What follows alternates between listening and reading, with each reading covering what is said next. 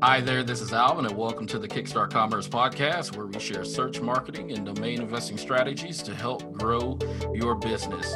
In today's episode, our guest is none other than Norman, aka the Beard Guy Farrar, a serial entrepreneur who provides marketing and managed e commerce solutions for brands.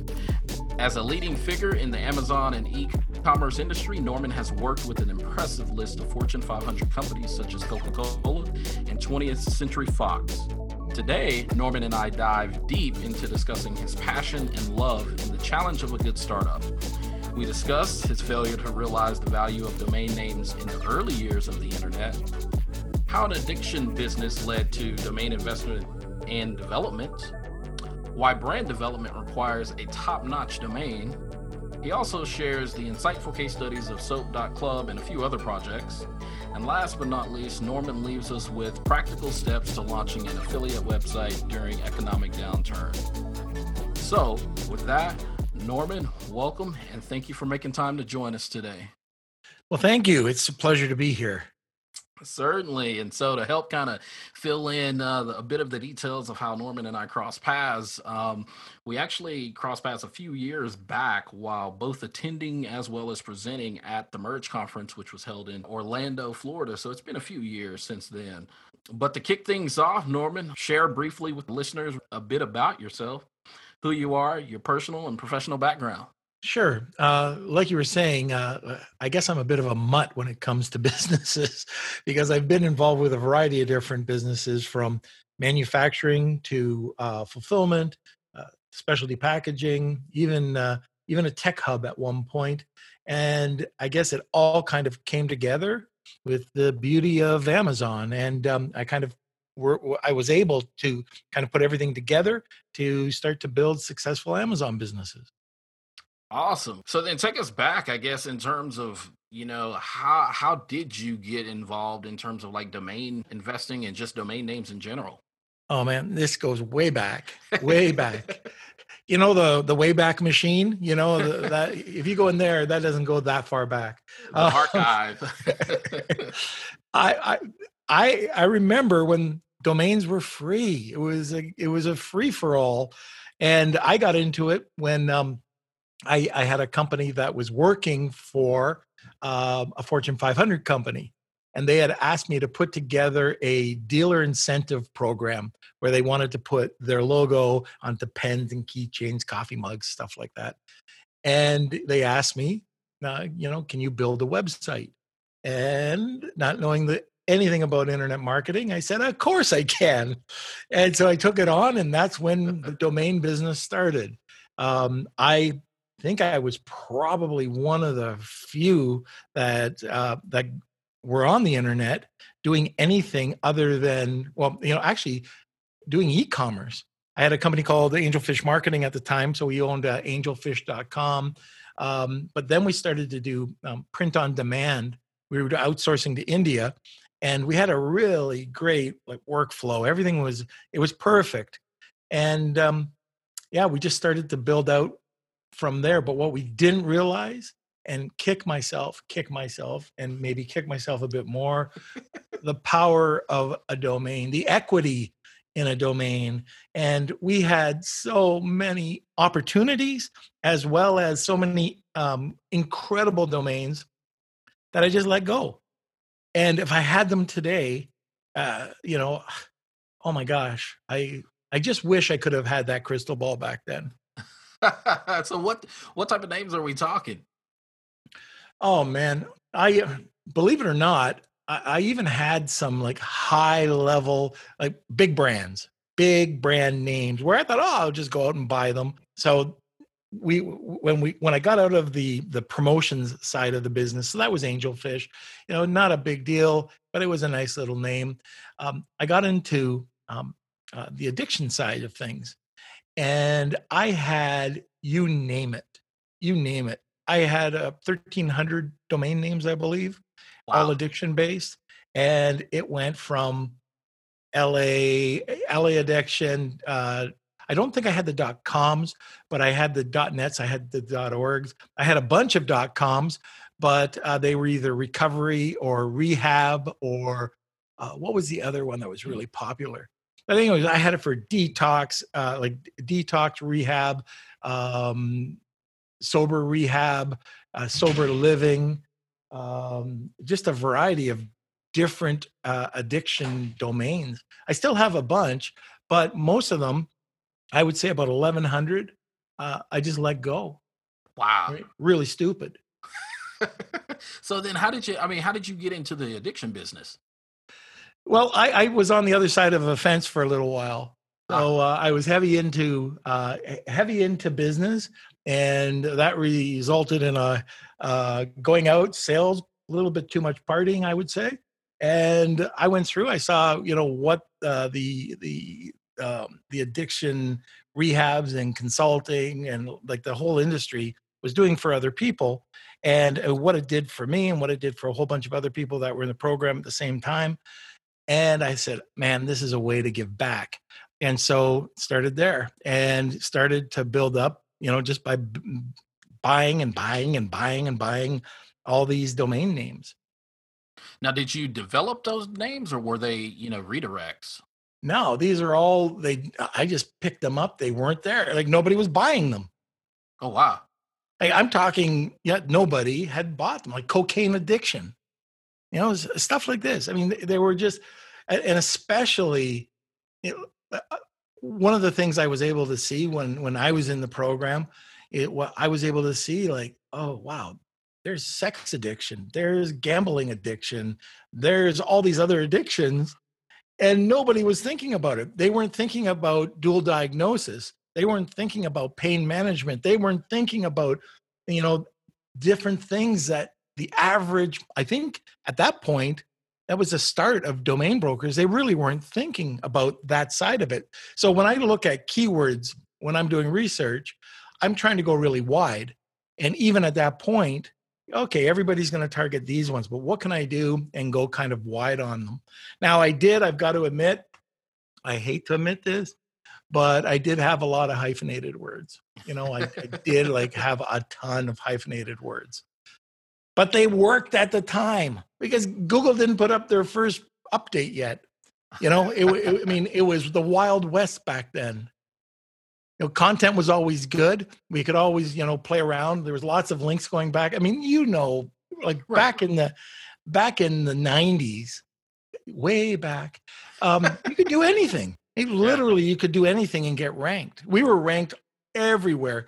I remember uh, getting a call from this Thai rehab really ticked off at me because you know I was number one and they couldn't get number one for Thai addiction, Thai rehab, Thai this, Thai that, and you know we we were in Hawaii at the time, so yeah, I had a few enemies out there.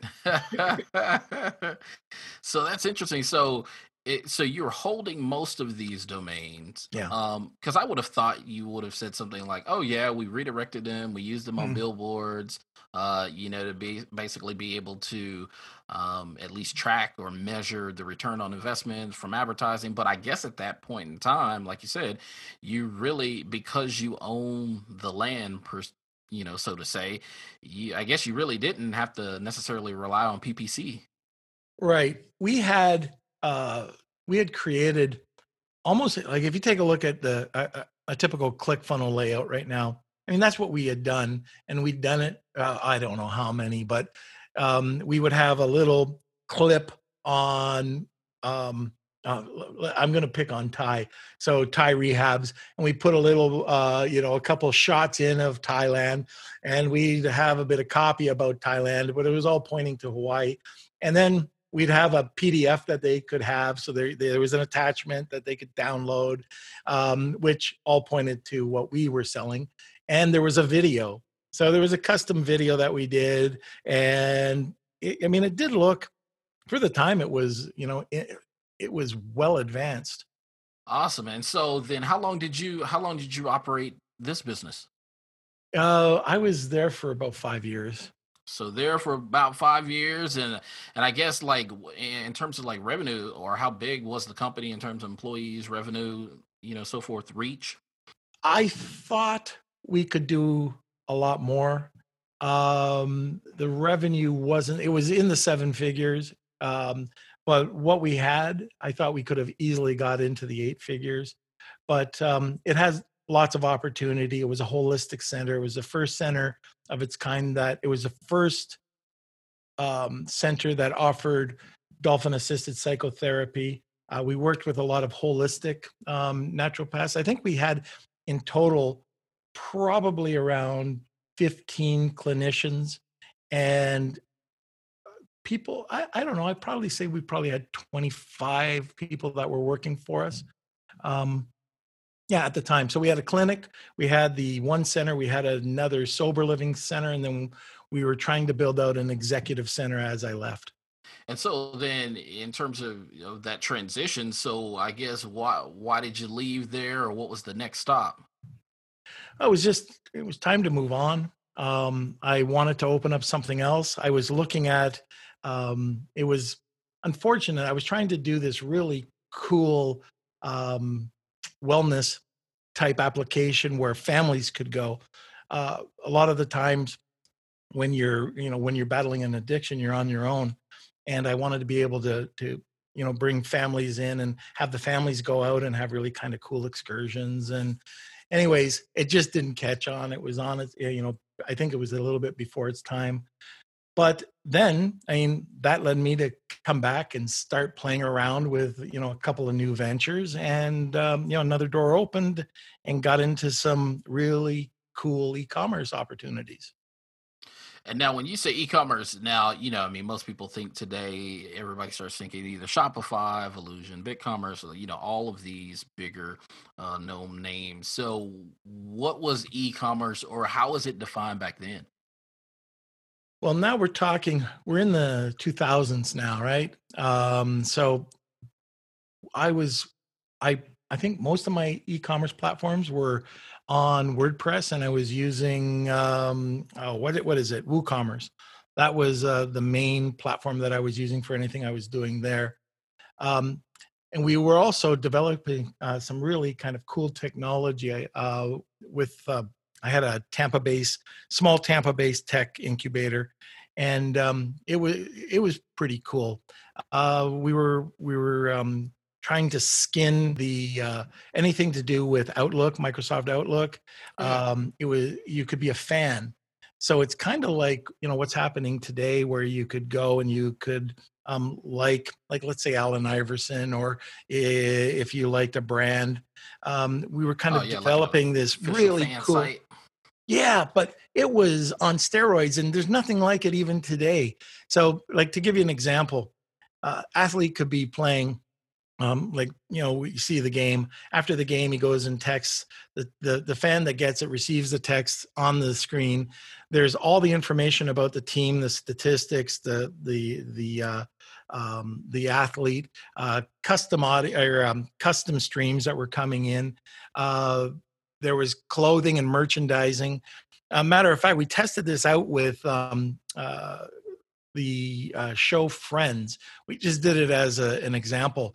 But while the show was running, you could take your mouse and click on, you know, Chandler's best, and that would go to LL Bean, and it was interactive, like back then. And wow. you're not, you know, you're not even seeing that right now. So uh, that was really cool nothing ever happened. It kind of just died a slow death. Um, you know, we were uh, we hit the tech bubble, and everything just died for me. So I had to kind of go back and reinvent myself. And so, how did you go about doing that in terms of reinventing yourself? Um, after I got up, uh, you know, from the fetal position, um, and then fell down again and got up, I just started to explore, and things kind of fell my way. Um, I, I believe because there was there was a bunch of stuff going on in between um, in between some of these companies, but I believe the first thing I got involved with was uh, with my brother going uh, to China and opening up a, um, a, a, contract manufacturing company. And we were over in, it was in China, it was Taiwan. So, Taiwan, we opened up two companies and we started uh, doing contract manufacturing way before there was the big hype and um, that went extremely well. We were uh, involved with oh wood handled stamps, arts and crafts. We did a like a, a bunch of little um, trinkets, you know, uh, that just kind of piled up. And then we bought a plastic extrusion company and got into uh, uh, ink pads. And this was kind of cool. Um, plastic uh, uh, makeup containers for Yves Saint Laurent, Chanel, and they the, the company already had the contract. So it was just kind of cool having that contract. Um, after that, uh, came back and just got into ecom and started looking at a variety of different uh, e-commerce sites um, getting into the pet market getting into the beauty market um, yeah and just kind of giving her wow so when did you realize that you kind of had you know something of a uh, midas touch for e-commerce and you know just affiliate uh, I wouldn't call it Midas. I, I would say that um, you know bronze, a bronze touch would be r- really quite nice. Because you know what, I have had some great successes, but I've been kicked in the legs a few times. Like just today, just today, I got like I'm I'm sitting here and PayPal decides they're going to suspend my account.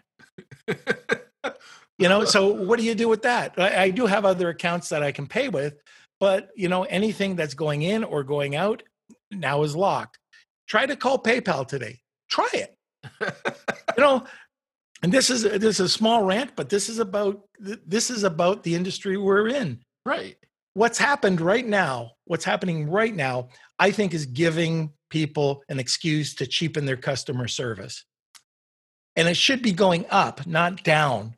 You talk to anybody, you know, if you're setting up a business right now, or if you're in business and you're having a problem with something, you should be able to reach somebody and, you know, get that support. Now, if people, I know people, I mean, it's really tough to answer a phone.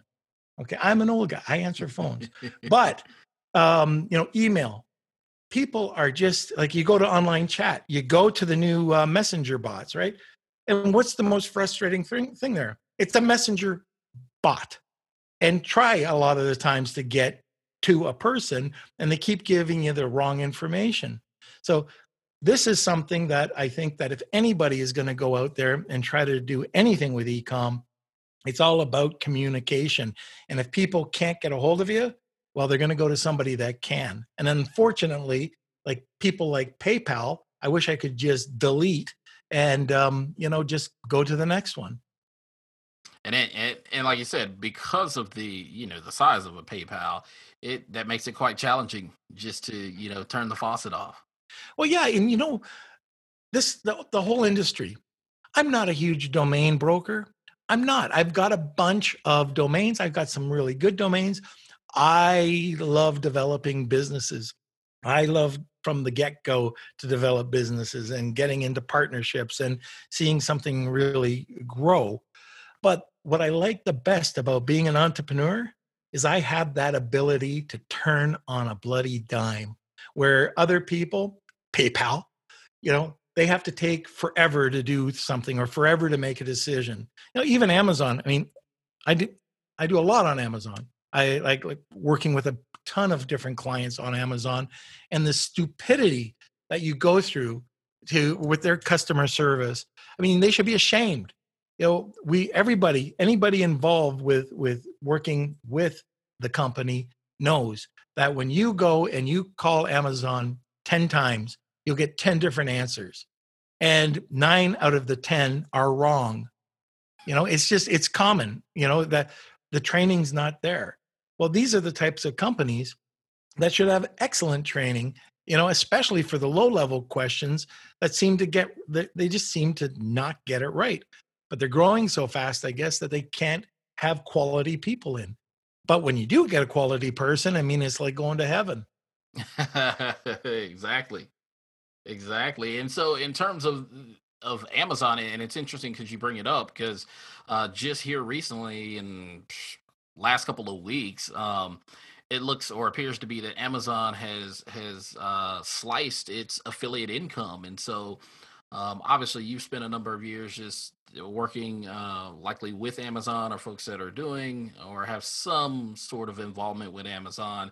And so, what do you make of, of that in terms of one, in terms of the space that we find ourselves in in COVID, um, and everyone essentially moving online to order, you know, everything from A to Z. Um, so obviously, I look at that and I go, one, Amazon stock is going through the roofs as well as revenue and likely profits, but at the same time, um, you know, folks who are driving traffic to Amazon, like, what do you what do you make of just this whole recent thing of of sliced uh, or reduced um, commissions? Stop it. hey, the affiliate network now. I mean, Amazon's a big beast. I would not be big on. And there's, you know what? You're probably some people there that are making tons of money with Amazon, um, being an Amazon affiliate, and that's fine. Go ahead. But when they decided that they were going to chop down the affiliate rate, what are they? What's what are they going to do next? You know, and then what are they going to do after that? Yeah, what I'm finding is evaporate. Yeah, like I I would much rather go in and I mean this is just you know off the cuff, but I'd much rather do something like free plus shipping, you know, and go in check out something you know you could you could easily go to alibaba or get a sourcing agent but find you know something over overseas and do a free plus shipping. And then that way you know you test the waters a bit and see what what what's uh, what's a winner. And you're not you're building your business. I mean uh, yes you're you, affiliate businesses are great and there's lots of ways to earn income on it and there's some incredible really incredible affiliate uh, people out there. Um, but i'm just talking about that person just starting out.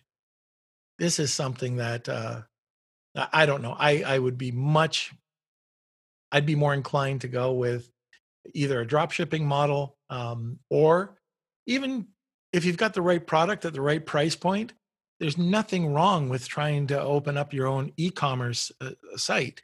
But if you do have um, uh, platforms like the eBays of the world, Etsy's, uh, Wish, uh, Amazon's, Walmart's, those captivated audience right there. And Amazon, I got to admit, it's still the largest search uh, platform in the world for buying anything. So you've got that platform there, but I wouldn't make it. I would really try not to make it my number one source of income because you don't know. Like I, I, can tell you another thing. I sell soap, right? I, I sell soap. I thought everything was kosher.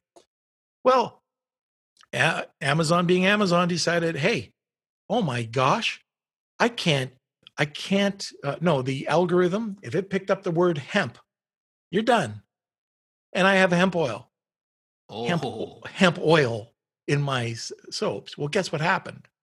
You know, then it's like, oh my gosh, now, and I've had this the same thing with um, toe wart remover. Okay. It sounds sexy. So, toe wart remover. There is an active ingredient in toe wart remover that's perfectly safe at 1% level okay, or 2% level. We have it at one.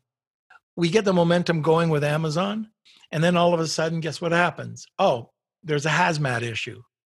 We explain full plan of action, you know, everything's cool, we get it reinstated, just start to get it going again.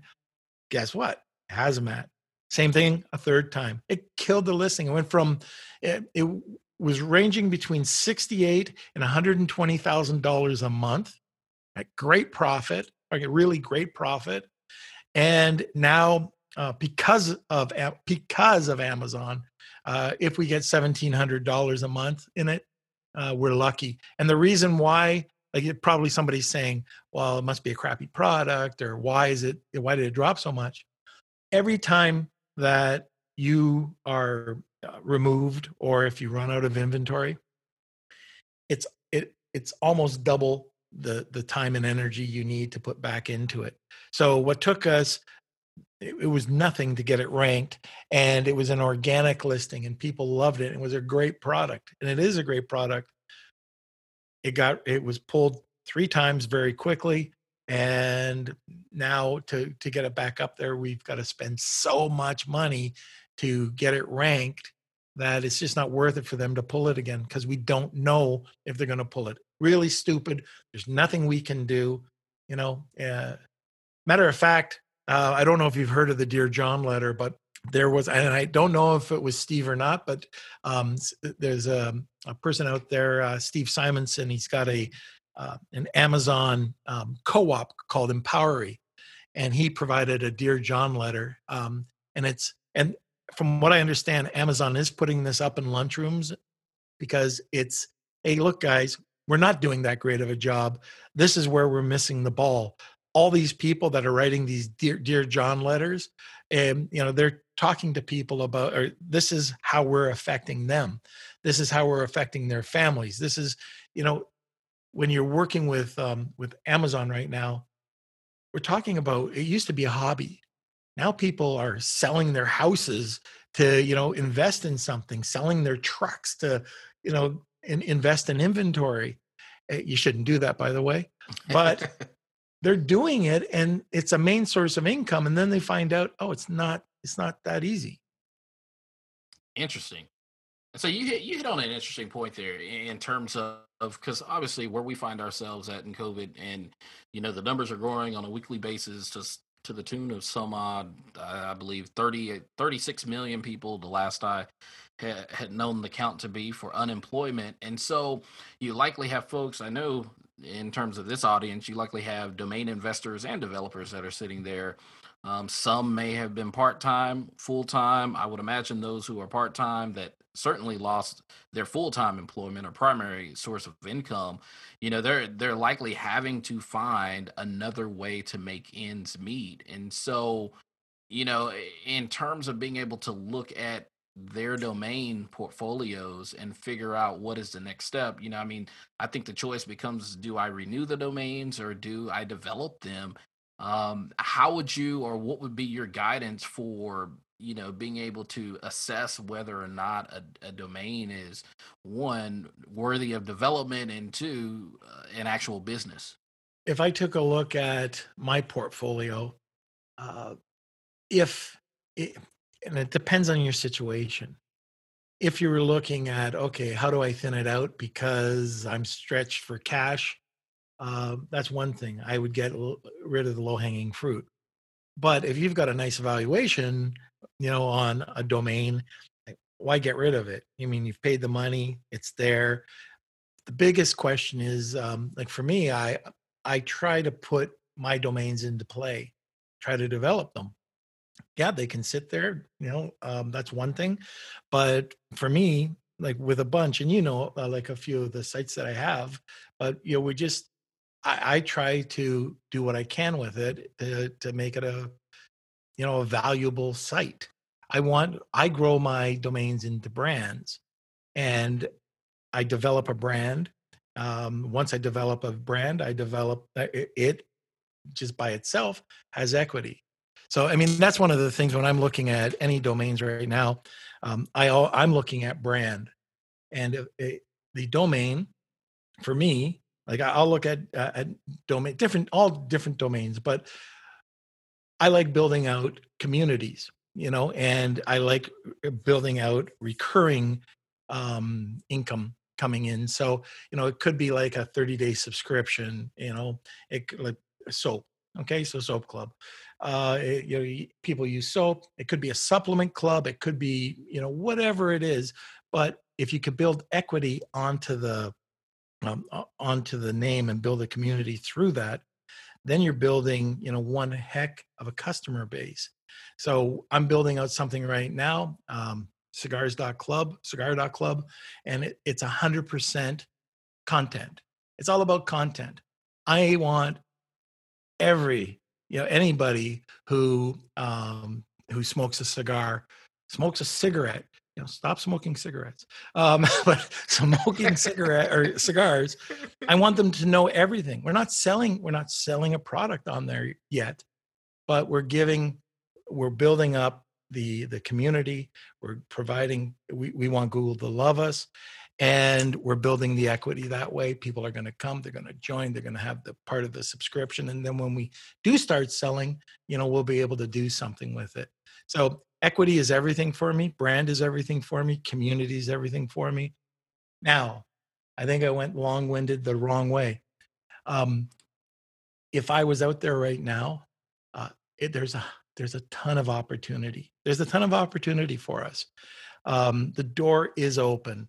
There's so much. People are.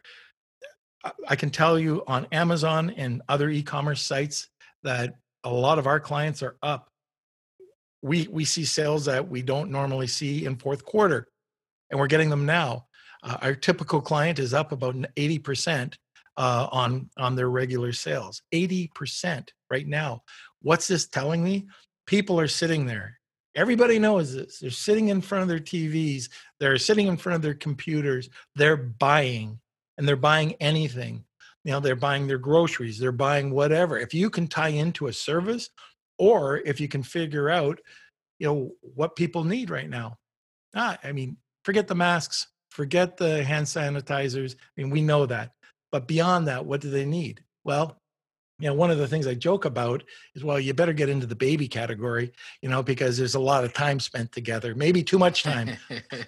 but, you know, if you're getting into clothing, ah, that's really tough. But if you're getting into some other things, that could be something that you could, you know, you could look at. But e-com, I can't think of a better industry right now to be in. Interesting. So, and you know, you hit a point there in terms of of like I've heard you say soap dot club. I've heard you say cigars dot club. So I I know that most domain investors are probably going to say, well, why did he build on a dot club?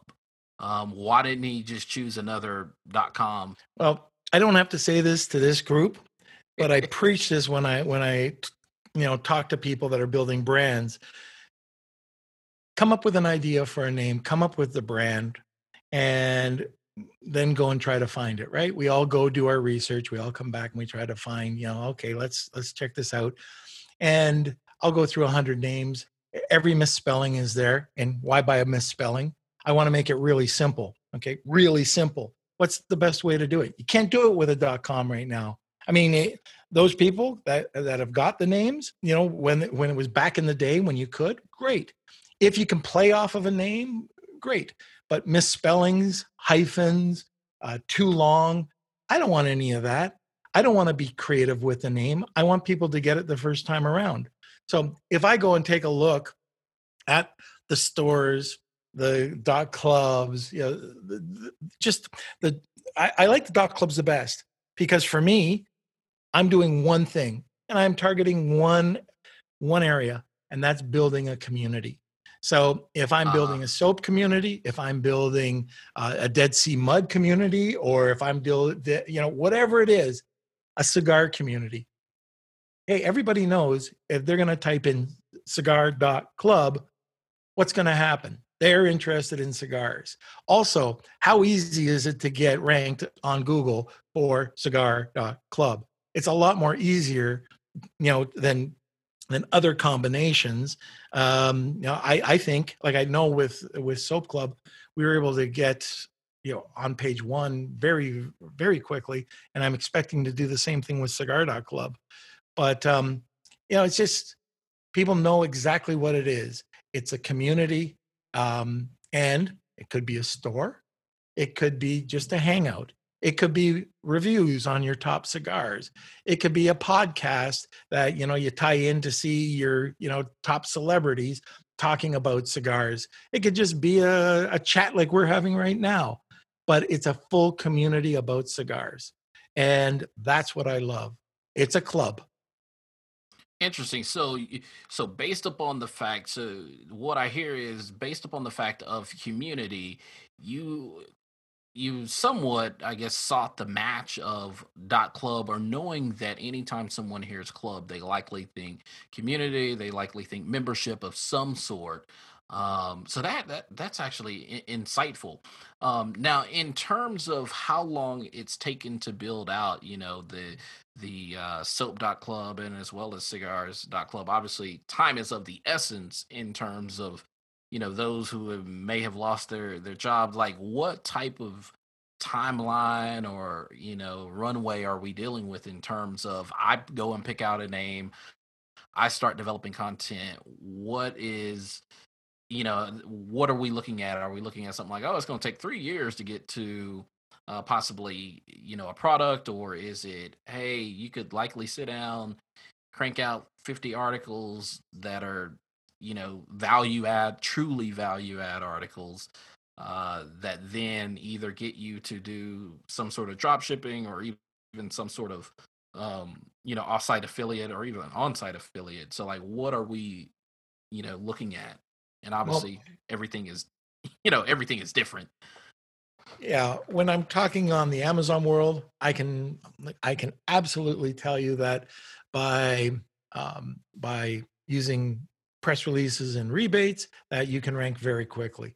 Now you go to the e-com world and you want to buy something and you're trying to um, to get recognition get ranked getting indexed it's a little bit different i'm i'm expecting like come back and talk to me next month or two months I'll tell you about. Uh, I'll give you a case study on dot club or uh, uh, cigar dot club. Um, and oh, by the way, I should mention this: is that um, getting a generic name could pro- could give you a problem with trademarking, like C- cigar dot club did. So what you um, what you can do is you can create like Norms Cigar Club, um, Norms, you know, Soap Club, whatever it is, and you just mask it. So you get the you know you, you get the benefits of having a really great name and you have norm's cigar club or whatever it's going to be. So um anyways now to get started uh, yeah it's content. I think that by providing good quality content uh, by taking that content and making sure it's distributed properly uh, by creating press releases and not only press releases uh, but traditional form of press releases where you can go on and get a $49 um, press release or you know some sort of horrible press release free okay oh $29 and you, you end up getting all the junk links you know?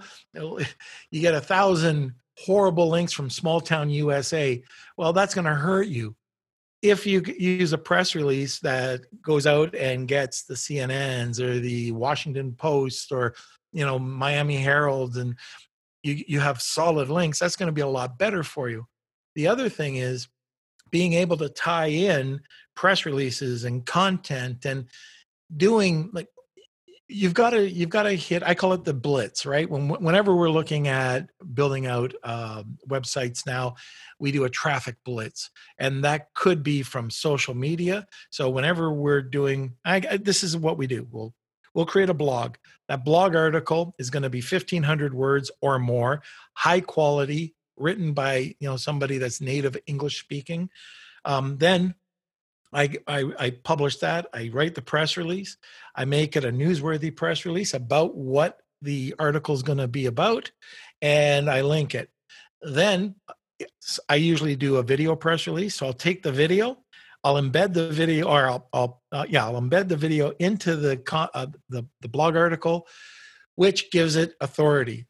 During this time, I'll also do um, just small videos, 30 second to uh, a minute long videos, um, which I can also embed from YouTube into any pretty much any reputable press release company. So I'll give you an example.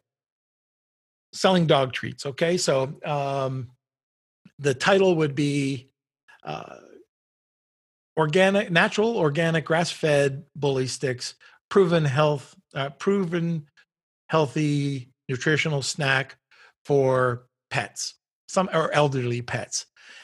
In there, I would have the the video that would be done in the press release, and you have the full body, you have all your contact information, and I would have an embedded YouTube video saying, um, you know, uh, five healthy reasons why elderly dogs, you know, need bully sticks. Then that, then the press release would be linked over to the blog of the same name. So you've got a reference because people, you know, their press releases are dry. Nobody's going to read them. Don't expect a lot of traffic. You're looking at them for the links. But if they do read it ah. and you've got the YouTube video in there, then you've got them and they're looking at it and you'll get a bit more um, they're going to um, engage with you probably you know a bit more and but if you get them over to your post if they find if you're ranked um, properly and it gets over to your post now you've got the authority that's it that's what it is with a brand you need authority and trust if people launch a micro brand and micro brand, like if it's a non-recognized name, nobody knows you. So you have to build trust. If you're typing in, you know, uh, wildlife pets, nobody knows that name. But if they see that, you know, there's 10 articles about it and it's on NBC and it's on ABC and it's here and there and it's, you know, it, looks like it's a bricks and mortar company, people are going to trust you. So, and that's really important. Like, I can't stress this enough that if you're launching something, as for a, a press release, here's some results that will blow you away we did um, i was on a podcast and the night before I, I, put out a press release and then this is this could be today. I could prove it i can prove it to you tomorrow. So you know if we wanted to look back and talk about this tomorrow i could give you the exact results. So press release goes out within 24 to and this was 24 hours but with in 24 to 72 uh, hours the title had ranked uh 200 and somewhat i think it was 230ish times on google 179 on page one and uh, 131 number uh, number one keyword ranking for that press release. Now some of the combinations were absolutely horrible some were good and by doing this and building it up every month well guess what you know the at least this brand just dominates everywhere interesting so if in terms of uh, let's say let's say that there's a domain investor out there yep. they have a portfolio of domains let's say a couple hundred or even a thousand that yep. they have a brand name for their domain company you know let's just say uh, something like uh, rocketnames.com or jumbonames.com and they wanted to take this same concept and actually write press releases or put press releases out about even a either a giving domain that they're selling or a portfolio of domains that they're selling. Could that i mean could what you just discussed work? Sure. There's actually um uh if you if you create press releases um Eh, we in our in our company we we it's basically amplified. So you just take everything and you amplify it. So you put it you repurpose everything. You put it onto uh, your social media. You constantly um, queue it up and just you know repurpose it again and again and again. And yeah that can absolutely work especially if you go with a high quality traditional press release um, and those typically run, oh, they could be $700 they could range from 400 to $1500 but 700 if you're paying that you're getting a really high quality press release that is going into trade magazines is going in or it's um it's targeting journalists through HARO. It's probably got some influencers or bloggers it probably can uh, geo target certain areas and that's something so if you're um, if you're a domain broker, you've got your portfolio, and let's say that you're targeting specific areas. Okay, so for me, um, LA addiction, Los Angeles addiction, Orange County addiction, whatever it is, I can geo target um, communities, usually 350,000 or less. And I, it's incredible what you can do with one simple press release. And it doesn't even have to be that $750 version. It could be a $200 press release going out, and you would lock down uh, just a ton of keywords for that geo targeted area. Interesting. So I could go like a uh, GeoCity plus, you know, let's just say it was something like uh, austinhealth.com or ATX Health. And let's just say I use the greater metro, so the other six or seven cities around there for a couple of names, right? Um, that were all in that city plus health.com um, and then basically spun a uh, a uh, press release out you know to basically reach one i guess uh, possible folks within that health or medical industry um, to possibly get them to purchase that that given domain. Now, obviously, we're at, we aren't saying, "Hey, we're going to take these names and put them out there for thousands or you know hundreds of thousands of dollars but for you know for the cost of one press release, I mean, you could probably flip two or three of those domains pretty quick uh, by using a press release versus you having to go out and actually you know beat the bush one by one by one to let someone know that hey these are out there and available. Yeah you can definitely use it for something like that that's true. So you've been using the the pr strategy then to ultimately drive. Now is that something that you do pretty consistent to to be able to drive traffic to sites that you've developed? I have been using press releases forever and i've used them more uh, with launch and rank strategies for amazon. Uh, i again i use uh, rebates plus press releases and that helps uh, products um, launch on amazon. But to build a brand yes i've constantly done it. I've constantly used um, since 2013 i think um, video press releases. And i mean it got to a point where and i don't like to i'm really stingy. Anybody who knows me you know i'm very stingy. Um, i don't like to spend money but i ended up buying a press release company because of that you know? oh, wow. Yeah so eh, now we've turned that into a like a press release company was missing something they missed the content angle mm. you know mm. you need content to play so we, we've we've become a content marketing company um, as well as a, a, more of an influencer lifestyle uh, photography company because everybody wants social proof of what they're doing right so it might not it might not apply to domain brokers but it applies to people who want people to see that people are using their product so we've kind of put those three things together, and um, yeah, it's a it's it's great. Uh, we're also doing a lot of vlog work, you know, because we could also tie in. People don't want to read. Um, you know, I guess it's just my generation. I don't know. I'm getting old. Um, so vlogs, you know, just put get a vlog, and people love that. They stay on your page a lot longer and you know it's that's sort of tied into what we're doing. So we've got those different areas in the company that i think are a little bit different than most people. Gotcha. So really then it's a matter of so somebody could actually sit down and say okay hey i have a i have this given domain name. Um i'm going to sit down likely spin up a wordpress or whatever woocommerce website um sit down write you know, let's say five to 10 articles, get a press release, send it all out. I mean, that could probably be done well within a week. Oh, yeah. You could, for us, what we're doing right now uh, with Cigar is that we're building up a lot of content, really high quality content. We're going to get that up, and then we're just going to regularly put it out. And then once it's published, we'll be writing different, knowing that we're going to write certain articles we'll be targeting them with press releases.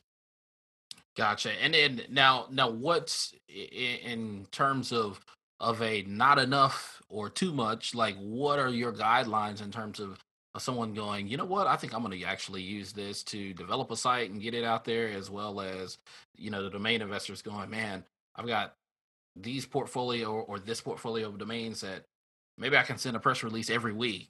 So, what's too much? What's not enough? It really depends on that domain, your market, the competitive competitiveness of the market and what you're trying to get out of it. So if I yeah, let's say we were selling Dead Sea Mud or Dead Sea Mud products, um, and you had, uh, I don't know, some name, so, you know, uh, Dead Sea Mud Club, Dead Sea Mud.com, whatever it is, and you wanted to drive traffic. There's so much information you can do on that industry on that niche um, and it wouldn't take a lot to drive start driving traffic over there.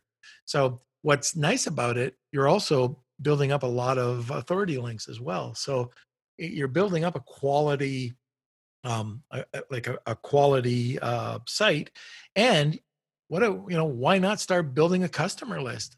Create a like a, a pdf and you know offer it on your uh, on your site. Or you've got sites like paper.li that you can do a simple newsletter in wow five minutes and people are blown away. And you know if you're sharing really good quality content well they're going to read it and they're going to want more. But if you're trying to sell something to them all the time and they're not going to you know pick it up.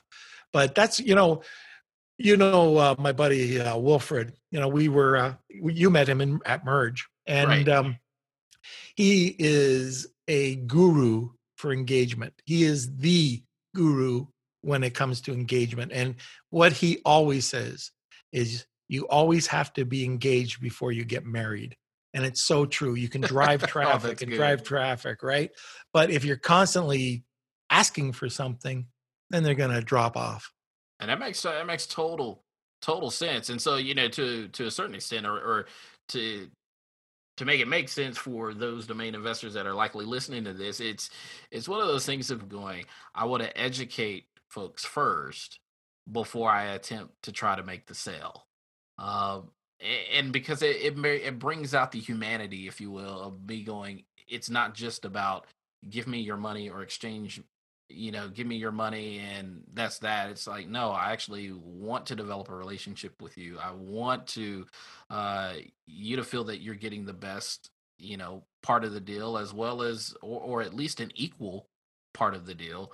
Um and so you're right, you know, it can't necessarily just be about we're going to push these press releases just so that we can get rid of these domains. It really it has to be a fit Right. So that's interesting. So then, Norm, I mean, so what are some practical steps that, you know, folks by now are going, okay, what are my first level steps towards, um, you know, launching an affiliate website? I mean, should they go out and look for a domain first? Should they do some research? I mean, where would you begin? Probably looking at, you know, from again, this is just me. I, I'm trying to see what I can drive or how I can drive traffic to the site and what I can get. If I'm doing something for on an affiliate level, like if you take a look at what Ernest Epps is doing, you know, I mean, just an incredible, incredible system that he's got where he's looking at affiliate commission coming from um, high end, really high ticket, like $1,500, $2,500 products. So when he starts, you, you get less, but you get a heck of a paycheck. So he's got his system down. Um, as long Does as he carry inventory? With no, no, that's the beauty of it. And that's the other thing, like you know, free plus shipping. That's the other model is you don't carry any inventory. You know, as long as you find that if if you like going out there and playing around with Facebook ads, which are cheaper right now because of you know what's happening, but if you like playing around and trying to you know hone in hone in on your audience and on your audience's interests man you can make a killing a killing off of uh, free plus shipping. Like there's a lady out there i don't know if you know her but uh, elena saris oh my gosh she went off of amazon she started doing this model and I, I, t- I hate saying this but she's just killing it you know? And um anyways she's got a she's got um she's out there um she's got course uh, on on how to do this uh, i'm not involved with it at all all i know is what she's doing is working and uh, what ernest is doing is working um it's just another model so one thing i wouldn't do is I wouldn't be going and selling a 9.99 product. Um, like if you're free plus shipping, that might work. But if you're going out there and trying to set up an affiliate for 9.99 low ticket dollars, you have to you have to have so much volume. It's a waste of time.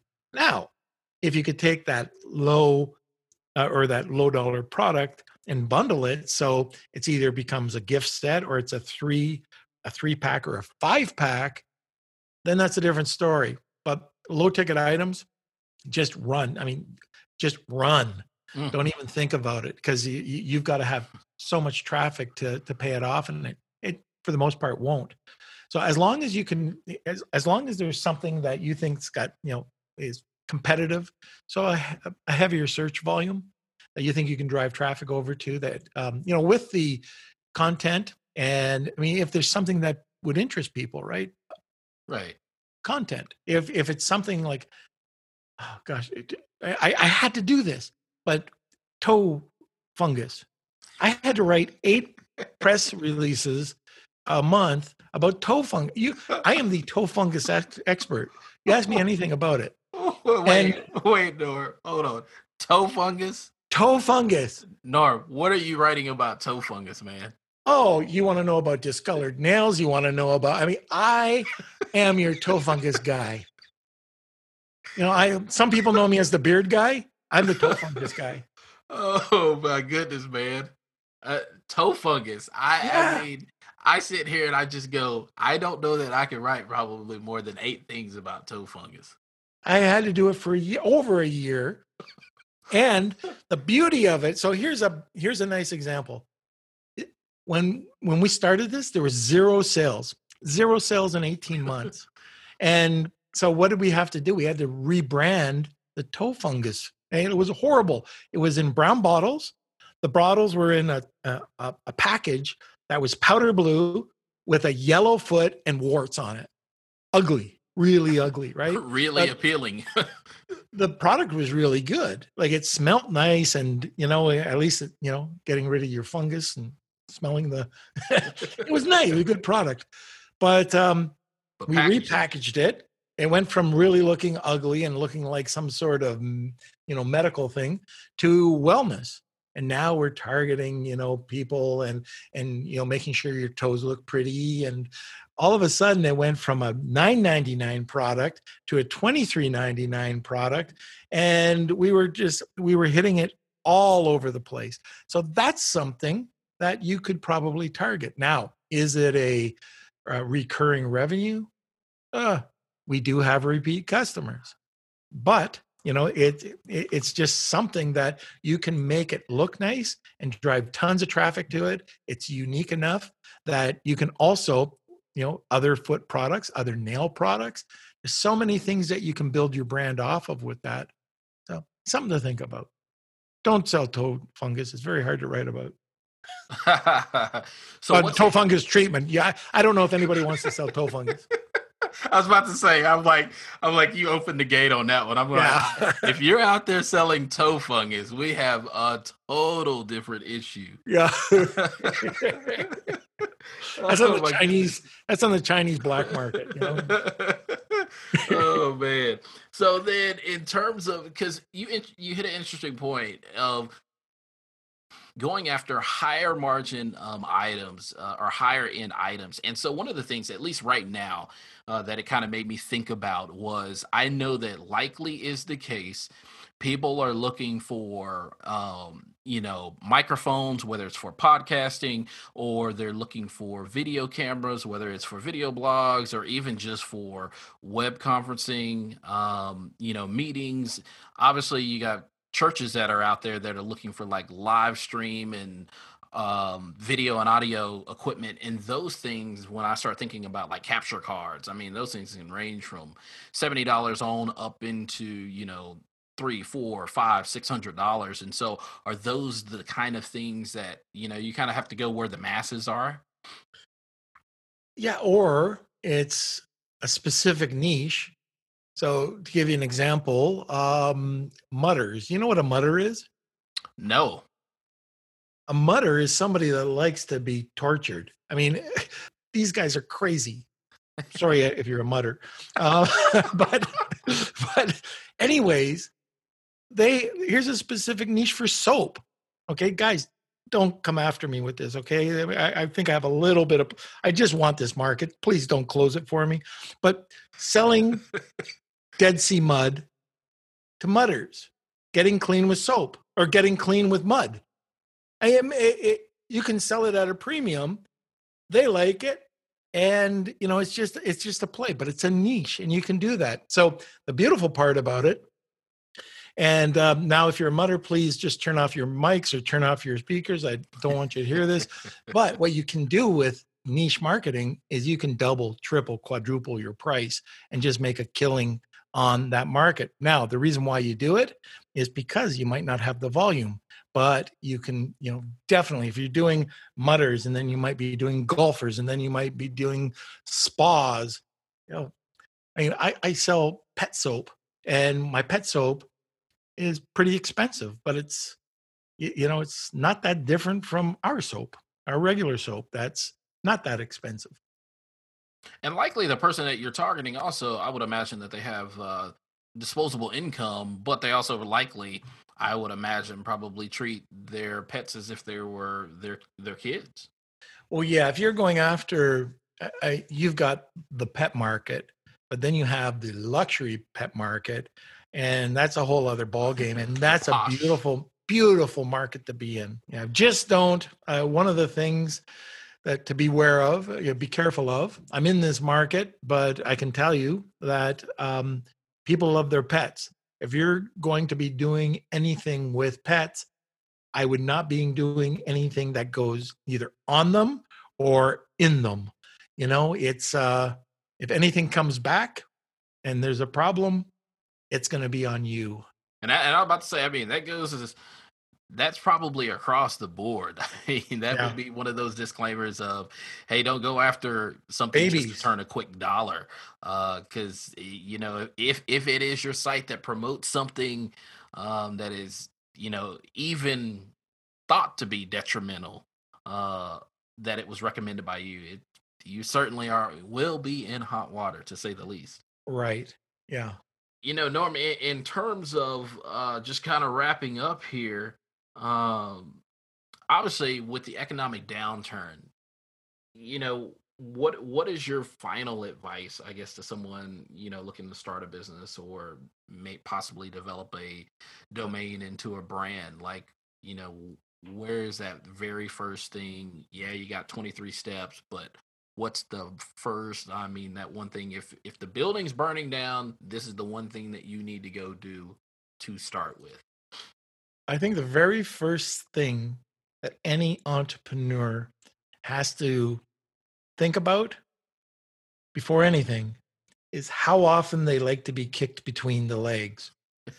They have to be resilient. That's number one. Now, if you can get past that, then start doing your research, see what words and set, what search volume. Eh, there's tons of different apps out there that can show you that. Make sure that you're sort of in a mid range level What's your um, favorite? Um, for me, if I'm in that uh, $49 to $99, that's great. Um, if I can get over that, um, like we're selling these incredible um, chef knives right now, and they're in around the 125 mark. So that's that's great. Lots of margins in there, and um, you know, people people right now are cooking, so we can really build a concept around it. But yeah, if you could get $49 is great. I like it with lots of search volume. If you're looking for um, yeah, free plus shipping, you're looking, I don't know, Elena, the lady I was talking to you about, she'd probably uh, disagree. Maybe she would. Hopefully she agrees. But I would say that 9.99 to 14.99 is that sweet spot for that. But that's, you know, making sure that um, you've got um, you've got a product that you found either on um, AliExpress or um, you might use a sourcing agent that could find it. But anyways, finding that really great product that is a low volume product, okay, or uh, sorry, a low price product, but it's a different model. But uh, uh going forward, that 49 high search volume or mid range to high search volume. Uh, that's where I would go. Um, Amazon affiliate yeah, you can you can definitely continue to do that. Um, or you can just try to target it yourself. You know, you can get on Amazon, you can test the waters on Amazon, you can test the waters with your own e-commerce. Um, and if you're if you like the challenge, maybe you don't like the challenge, but you know, if you understand Facebook marketing, I know a, a lot of people that have just cleaned up, not on Amazon, but on Facebook just just by knowing and understanding their platform and being able to like I, I know this one company in a year and a half grew to uh, eight figures very easily made some nice profits um, off of just facebook advertising. Yeah so i mean that's the the biggest the hardest obstacle to overcome is uh, what what what's going to be next? You never know. Like jeff bezos might shut down 3PL or uh, um, yeah, the the 3PLs. Oh, Okay. If that, I don't think that'll happen, but if he did, all right, good luck. You know, we have to go out and find a new living. But wow. the new living is Shopify or Facebook. I'm not nervous. If I wake up today or tomorrow and, you know, the no longer there's any Amazon, there'll be something else in e-commerce. You know, you just keep learning. And that's the other thing. That's my backup. And this is what I would recommend is never stop learning. Like get courses go to events when we can go to watch virtual summits or you know digital marketer yeah that's a great platform to learn a ton about um, you know digital marketing of course but just keep learning and the more you learn the more you learn uh, you're going to be so you'll be able to do you'll be able to conquer anything you want you just have to become a bit of an expert in it and uh, you can make it especially in these times i'm not worried about these times at all. In the uh, during the depression, more millionaires were made than any other time. Back in 2008, um, you know, everybody when the housing market collapsed, the smart money went out and bought homes. So there's always an opportunity. So then, last but not least, is there anything else that you'd like to share with listeners? Yeah, definitely. With what's happening out there right now with COVID, um, especially by owning a press release company, we were trying to figure out you know what can we do without soliciting anything? This is not a solicitation this is not a lead gen. I know a lot of you know e-commerce people will go and offer something but there's always the lead gen. We're doing this because we want to help the community. Um, if you are a company uh, an individual you could be a politician uh, i'll even talk to politicians but um, anybody who's helping um, give us a press release and we'll distribute it for free. This is not a, a, a the network where it's you know there's nobody going to see this. This is our network that we distribute all our press releases, and you know just to give you some exposure. The other thing is, if you're um, if you know of an incredible, amazing person who's doing something like I heard of a 12 year old kid who was making these surgical surgical masks from um, 3D 3D printing them, or you know, a friend of mine that was doing a, a uh, push up marathon in Miami. I want those. I really do want to help get the word out. And we'll get one of our writers to write either an article or a press release and then send it out. And it's completely for free. We're not holding any of the email addresses. If you contact us, we're we're tossing them. You know, they're they're not being kept. But we just want to be able, we know we can reach hundreds of millions of people and that's that's the only thing we can do you know that's our strength we just hope that people take us up on our offer any any legit company individual group trying to help out uh, it is free well with that i mean we're out of time so norbert uh, I certainly thank you again for joining us today and sharing your entrepreneurial and domain investing and development journey. Uh, it's been a real pleasure to be here. Certainly. And thank you, listeners, for tuning in to Kickstart Commerce, where we share search marketing and domain name strategies to help grow your business. Please subscribe to this podcast via iTunes, Google Play, Stitcher, Spotify, or Podbean. And last but not least, please visit kickstartcommerce.com to subscribe to the newsletter sharing tips and tricks about the disciplines of digital strategy. Thanks, and that's all for now.